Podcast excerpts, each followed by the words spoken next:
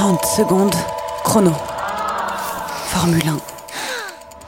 C'était avec un type que j'ai rencontré au McDo. On travaillait au McDo. Et on avait loué une chambre au Formule 1 d'Aulnay-sous-Bois. Et voilà, ça a duré pas du tout longtemps. Et j'ai pas saigné, alors il m'a fait la gueule. Du coup, après, on l'a refait la fois d'après quand j'avais mes règles. Comme ça, j'ai dit, oh, regarde, finalement, c'est bon. Tu m'as vraiment déplucelé. Cette fois, j'ai saigné. Et du coup, ça va. On a fait la paix. On est retourné au Formule 1 pour rebaiser encore à nouveau plusieurs fois. Parce que la voiture, c'était un peu pénible. 30 secondes, chrono.